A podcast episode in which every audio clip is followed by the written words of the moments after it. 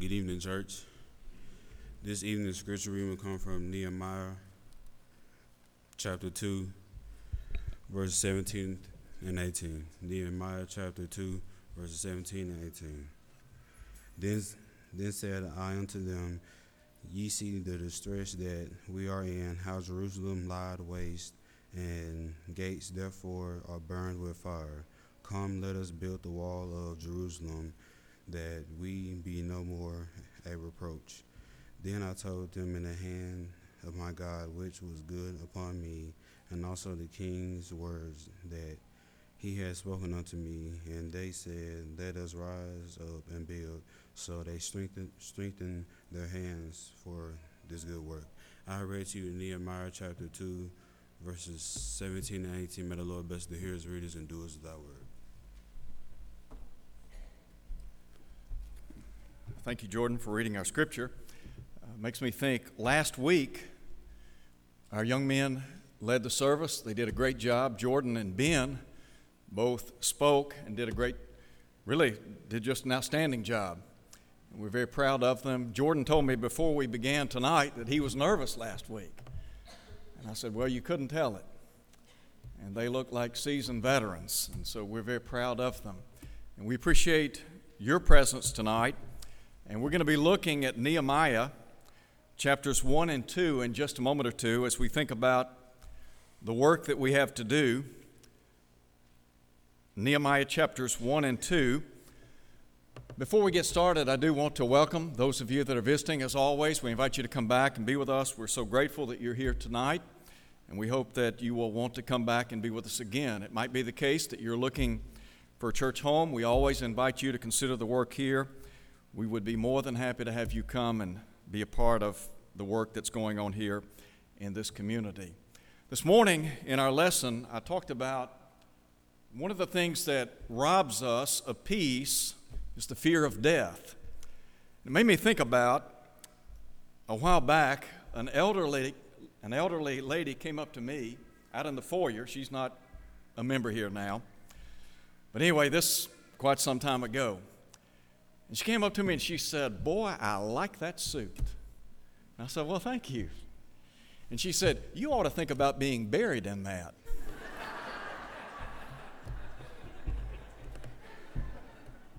and I thought, You know, I'd like to wear it out. But she was serious. And so, look, I understand we all have to die. I just don't want to take the next train out.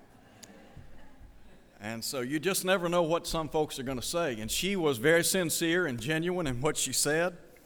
And so sometimes you just never know what folks are going to say. I want us to look at Nehemiah chapters 1 and 2 as we think about there is work for us to do. And in Nehemiah, we have as a backdrop God's people had been deported into Babylon. They had been sent to Babylon by Almighty God because of sin and unrighteousness. They spent 70 years there. Under the edict of Cyrus, king of Persia, they were allowed to go back to their homeland, and they began rebuilding the temple and later the city walls. And so Nehemiah works in concert with Ezra. Ezra sought to restore the law of God among the children of Israel. Nehemiah focused on the rebuilding of the walls. And so, in Nehemiah chapter 1, we have first of all the prayer of Nehemiah. And there's a report that is given unto him, and then a response. But I want you to look at the report, and then we're going to look at some background information relative to the rebuilding of the city walls in Jerusalem. Word came to Nehemiah, and the time is about late November, early December. And the text tells us that one of the brethren from the men of Judah had come and he asked them concerning the Jews who had escaped, who had survived the captivity, and concerning Jerusalem. And here's what they said The survivors who are left from the captivity in the province are there in great distress and reproach. The wall of Jerusalem is also broken down, and its gates are burned with fire. in order to appreciate the context here, go back with me for just a moment and look at Second Chronicles chapter 36. God had been telling the children of Israel they were going into Babylonian captivity. He raised up prophets to try to encourage them to come back. Jeremiah, for one. Jeremiah pled with the people of God. He encouraged them to come back time and again, and yet they refused to listen to him, and so ultimately they went into captivity. And so in verse 14, the text says, Moreover, all the leaders of the priests and the people transgressed more and more, according to all the abominations of the nations, and defiled the house of the Lord which he had consecrated in Jerusalem. The Lord God of their fathers sent warnings to them by his messengers, rising up early and sending them because he had compassion on his people and on his dwelling place. Now you think about God's will. God is interested in the well being of his people. He's always been interested in people. So much so that we can look in the New Testament and we think about the coming of the Christ. The Bible says God would have all men to be saved, to come to the knowledge of the truth. Israel of old was God's chosen people. And even though time and again they spurned his law, turned aside from him, he still cared for them. He manifested tremendous compassion toward them. He sent the prophets of God in an effort to appeal to them to come to their senses. Unfortunately, they refused to listen. So look at verse 16. But they mocked the messengers of God, despised his words, and scoffed at his prophets until the wrath of the Lord arose against his people, till there was no remedy. In other words, judgment time had come. And so in verse 17, therefore he brought against them the king of the Chaldeans, who killed their young men with the sword in the house of their sanctuary, and had no compassion on young man or virgin, on the aged or the weak. He gave them all into his hand. And all the articles from the house of God, great and small, the treasures of the house of the Lord, and the treasures of the king and of his leaders, all these he took to Babylon. Now look at verse 19. Then they burned the house of God, broke down the wall of Jerusalem, burned all its palaces with fire, and destroyed all its precious possessions. Can you imagine that kind of a scene? We talk about the devastation that sometimes occurs, contemporarily speaking, as a result of war or because of some catastrophic event. An earthquake, for example, a tsunami. Well, this was a tsunami of sorts. God destroyed the southern kingdom, sent them into captivity, spared a remnant to bring the Christ into the world, but they paid a heavy price for their unrighteousness. And so, this report that comes to Nehemiah is met with sadness. As a matter of fact, look at verse 4 if you would. Because here we think about the response of Nehemiah to what he had heard. And by the way, when you look at the children of Israel and you think about all the problems that they had in their past, there was a prophet of old by the name of Habakkuk. Habakkuk couldn't understand how God would allow unrighteousness to go unchecked. He cried out to God, How long, O Lord? In other words, how long are you going to put up with these people? And God said, Well, you need to understand something. I'm raising up a nation to the north, the Babylonians, the Chaldeans. And they're going to come down and they're going to take care of business. Well, that perplexed Habakkuk because he couldn't understand how a nation more unrighteous than Israel could be used to punish them. But God in heaven used the Babylonians to punish the children of Israel. Then he turned around and punished the Babylonians. Sometimes we may not understand how God is working. When we talk about some of the affairs that go on in our world today, we don't have the luxury of knowing the mind of God per se. But we do have His Word. And we can look back and we can see how God has dealt with nations and kingdoms in the past. And obviously, we can look at that and we can learn the lessons. Matter of fact, I think about the cities of Sodom and Gomorrah. And Peter said in 2 Peter chapter 2 that they serve as an example to all who will live ungodly. So ultimately, God is going to take care of the affairs of this world. Nothing gets by. So, the text says in verse 4 Nehemiah said, So it was when I heard these words that I sat down and wept and mourned for many days. And he said, I was fasting and praying before the God of heaven. We think about his petition to God. And note, if you would, how he begins with praise.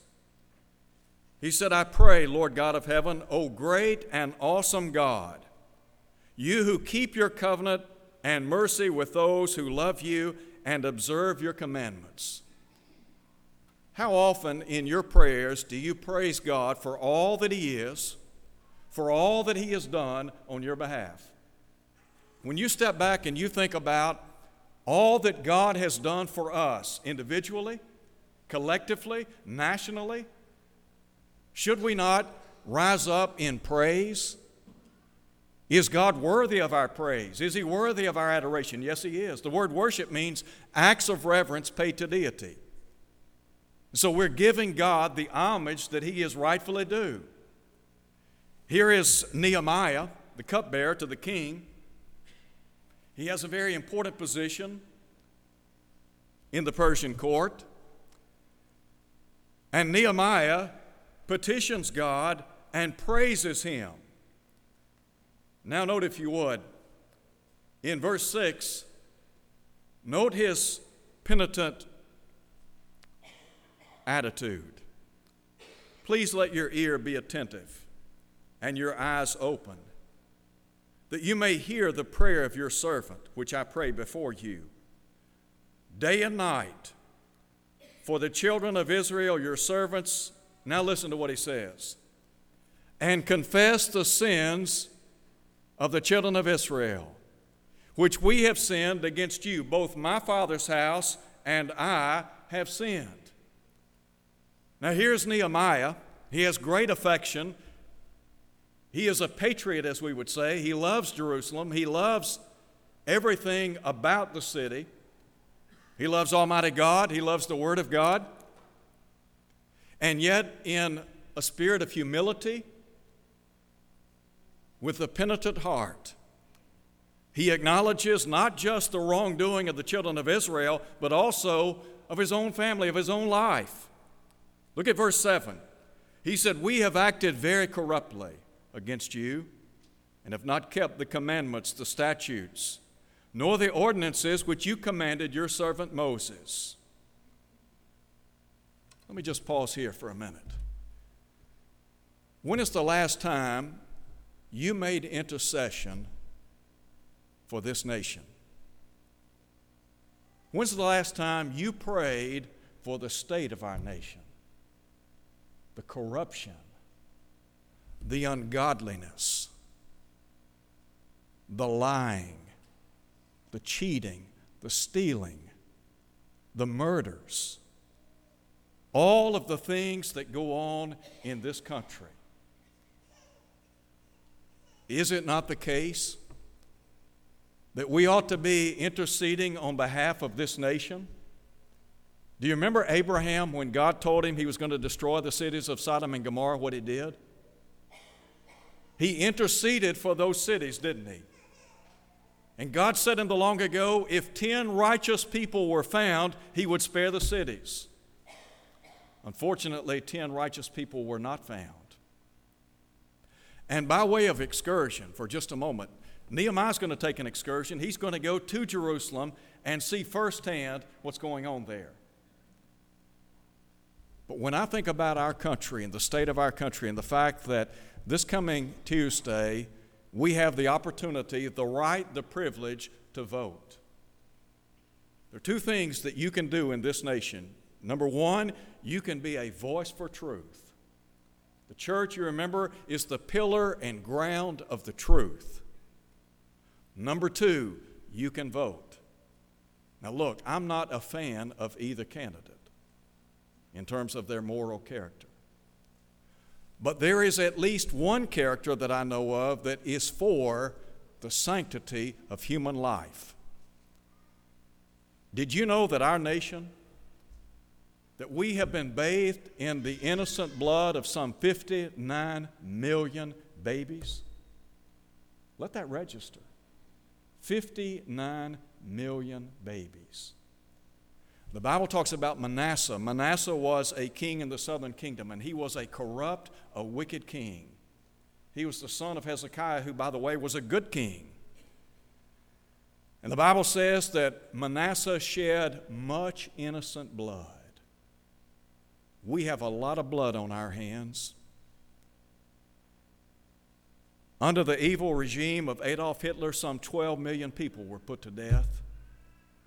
In our nation, under the loss of our land, four times that number have been put to death.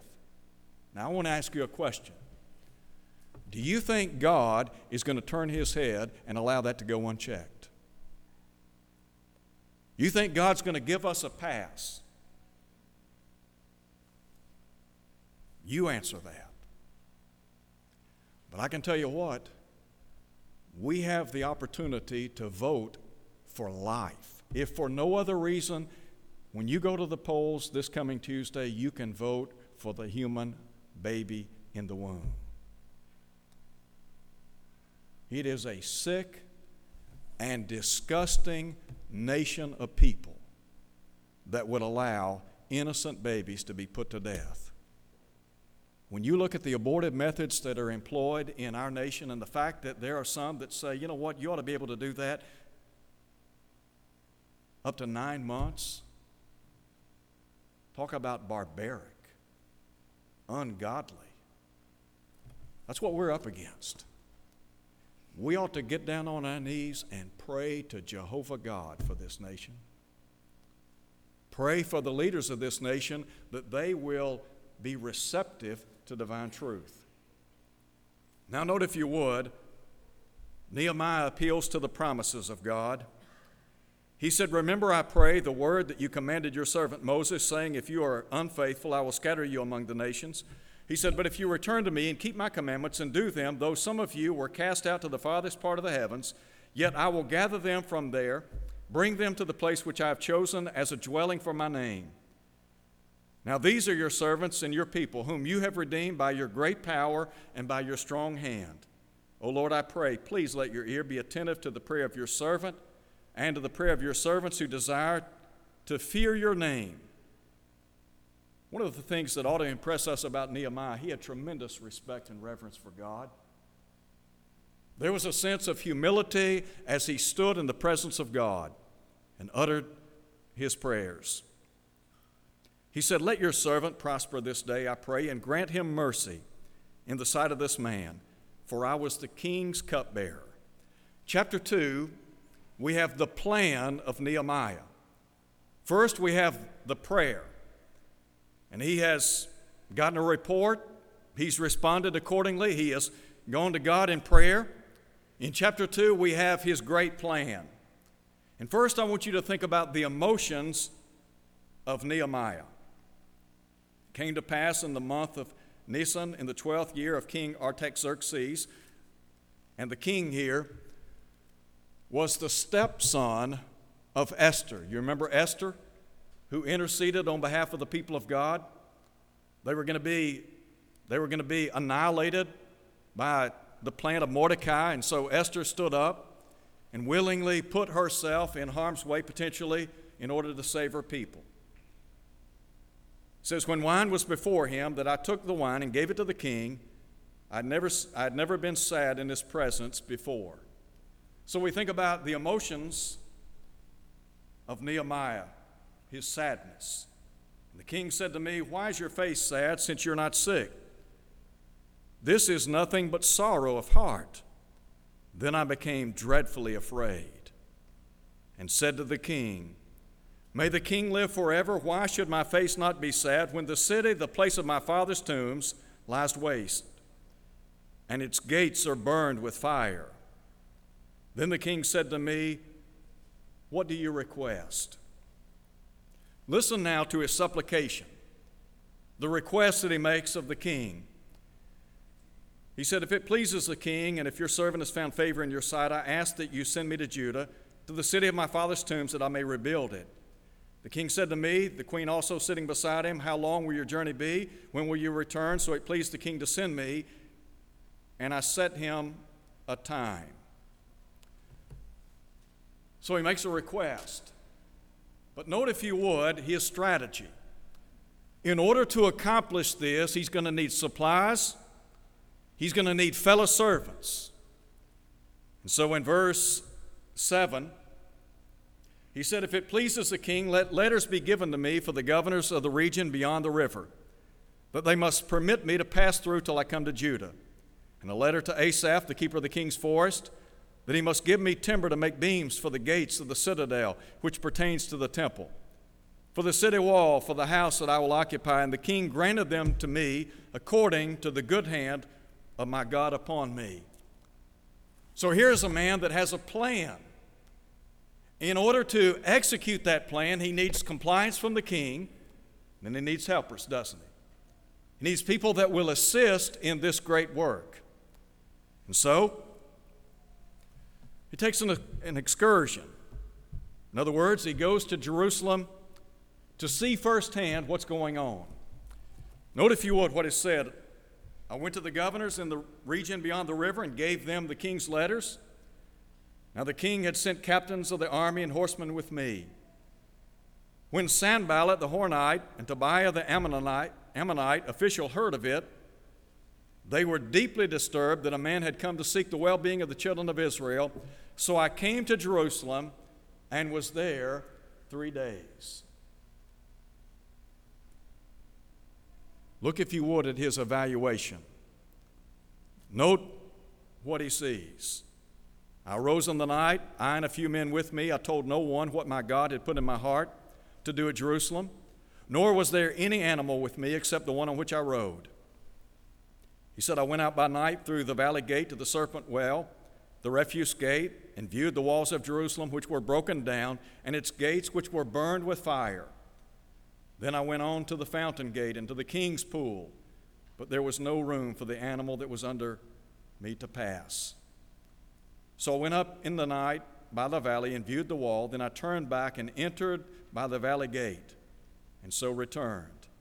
And the officials did not know where I'd gone or what I had done. I'd not yet told the Jews, the priests, the nobles, the officials, or the others who did the work.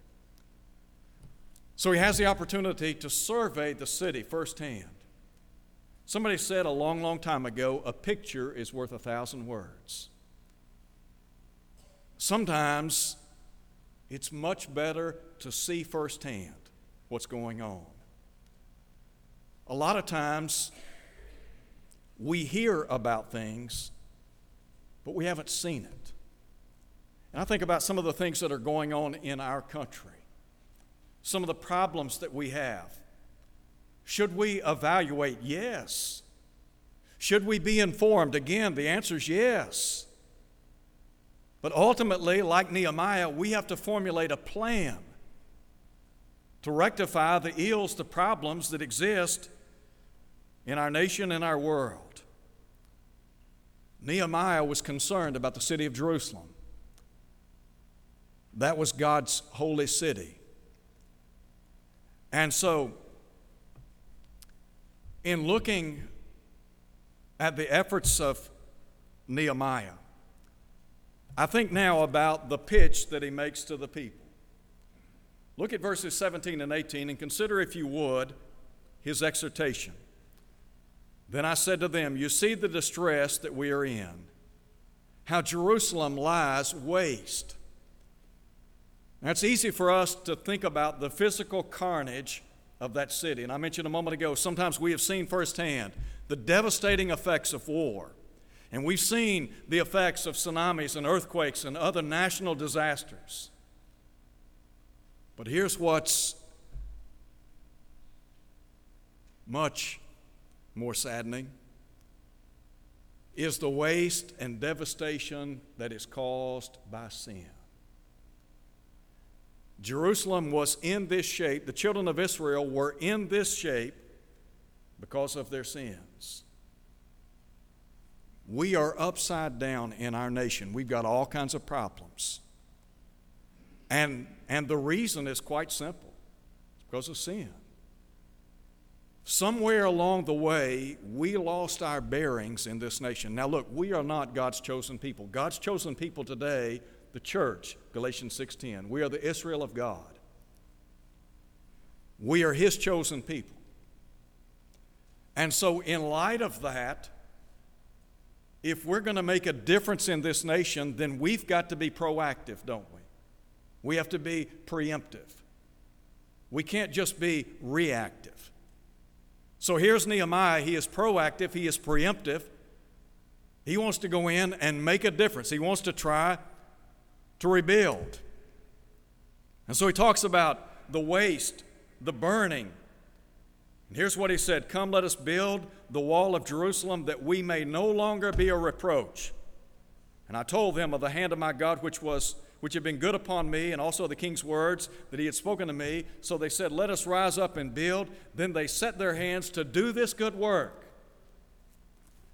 In order for Nehemiah to accomplish this task, there were two things that would be absolutely essential. Number one, it would take unity. Could Nehemiah do it alone? No. It was going to take a collective effort of people working together, blending together, using their talents and abilities to rebuild the wall. In Acts chapter 2, when we read about the first century church that was established on Pentecost Day, Luke said in Acts 2:42 they continued steadfastly in the apostles' doctrine, in fellowship, and the breaking of bread and prayers. A little bit later, Luke said, all that believed were together and had all things in common. If you want to know what a definition of fellowship is, there it is togetherness, unity. We are people of like precious faith. When you look around and you survey the situation at hand in our nation today, and you start right here in the Mid South and work your way out, and you think about all the problems and all the things that are going on in our nation, what's it going to take? It's going to take, number one, a plan of action. We have the gospel, don't we? What's the remedy for our nation? The Democratic Party? Republican Party? What about the Christian Party? What about, what about those of us who belong to the body of Christ, recognizing that the power's in the gospel? The only way that you can change the landscape of our nation is with the gospel. That's it. You can talk about social reform and you can talk about all these different programs that need to be instituted and all the problems that we have, the racial tension and everything. The only way to rectify the ills of our nation, whatever it may be, go back to the book, go back to the Bible. Wouldn't you love to have the opportunity to sit down with the future president of this country and right off the bat say, Let me tell you what, you want to be a success, you want to be prosperous? In your presidency, here's the key right here. We ought to be praying. We ought to be united in our prayers that we can put before the future president of our nation godly people that can serve as a teacher of what to do, what not to do. We need somebody standing before people in the Senate, in the Congress, the presidency, and being a voice for God. And then I think about the unity that it took to rebuild the walls of Jerusalem. If we're going to, quote unquote, rebuild our nation, if we're going to make this nation what it, what, what it used to be in days gone by, then it's going to take all of us being lights in this world. You remember Jesus said we're to, we're to be the salt of the earth, the light of the world? You remember, you remember John said the whole world lies under the sway of the wicked one? In other words, the world's in darkness. And Jesus said men love darkness rather than light. So we have the light of God's word. The psalmist said many, many years ago send out your word and your light. We're to be beacons of light. In Ephesians 5:11, Paul said, "Have no fellowship with the unfruitful works of darkness, but then listen to him, but rather reprove them." It's not enough for us to just to isolate ourselves from others. Look, we've got to be a voice for God. We've got to stand up and say, look, this is what the Bible says.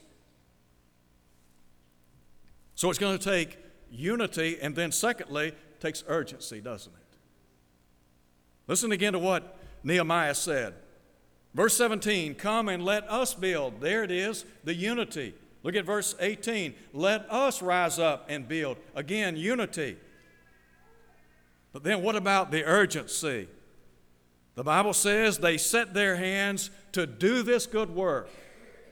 Could I ask you a question? Do you think that the work of the church is a good work? Is it a good thing to share the gospel? Is it a good thing to reach out and try to encourage, to bear the burdens of one another? Is it a good thing to reach out to those who are less fortunate than we by way of their material goods, etc.? The work of the church is a good work. In order for the church to go forward, there has to be vision and planning. And there has to be unity and a sense of urgency. Is it possible that as the church universal, we've lost our urgency? Is it possible we've lost sight of our unity? Let me tell you what. Look at verses 19 and 20. Our time's gone very quickly. In 19 and 20, we have the enemies. Here's what I want you to think about. Whenever good is being accomplished, there will always be opposition. Verse 19 When Sanballat the Horonite, Tobiah the Ammonite official, Geshem the Arab heard of it, they laughed us to scorn and despised us and said, What is this thing that you're doing? Will you rebel against the king? So I answered them and said to them, The God of heaven himself will prosper us. Therefore, we are his servants. We, his servants, will arise and build, but you have no heritage or right or memorial in Jerusalem. Over in chapter 4, when they began working to rebuild the walls, in chapter 4, we read of the opposition of Sanballat and others, and they tried to destroy their work. And the point is, when we try to engage in good work, whatever good work we want to engage in, there will always be opposition. Because the devil does not like people who are united. He does not like people who are who see the urgency of carrying out the will of God. You think about think about the opposition and intimidation that exist in our country today toward those of us who belong to the body of Christ. Is it not the case that the Christian today is the so to speak whipping post of the media of many folks? In many, many respects, we are public enemy number one.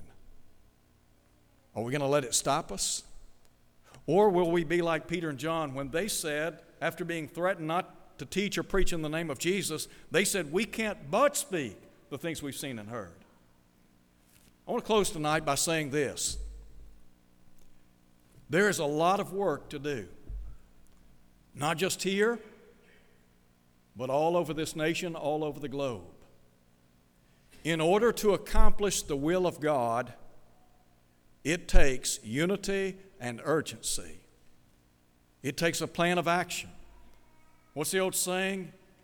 You plan your work, you work your plan, and you go forward. What the devil wants to do is to hinder us, just like he sought to hinder Nehemiah and others.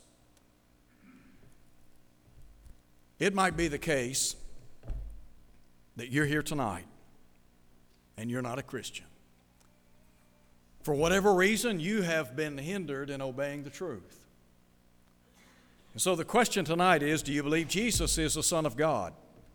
If you believe He's the Son of God and you would be willing to repent of your sins and confess His name and be immersed in water, then the Bible tells us all of your sins will be washed away, Acts 22 16. God will put you in the church, Acts 2 47. If you're faithful until death, the promise is the crown of life.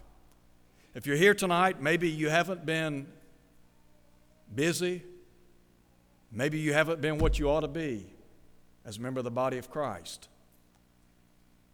We'd be happy to pray with you and for you with the understanding that God will abundantly pardon, 1 John 1 9. Won't you come as we stand and sing?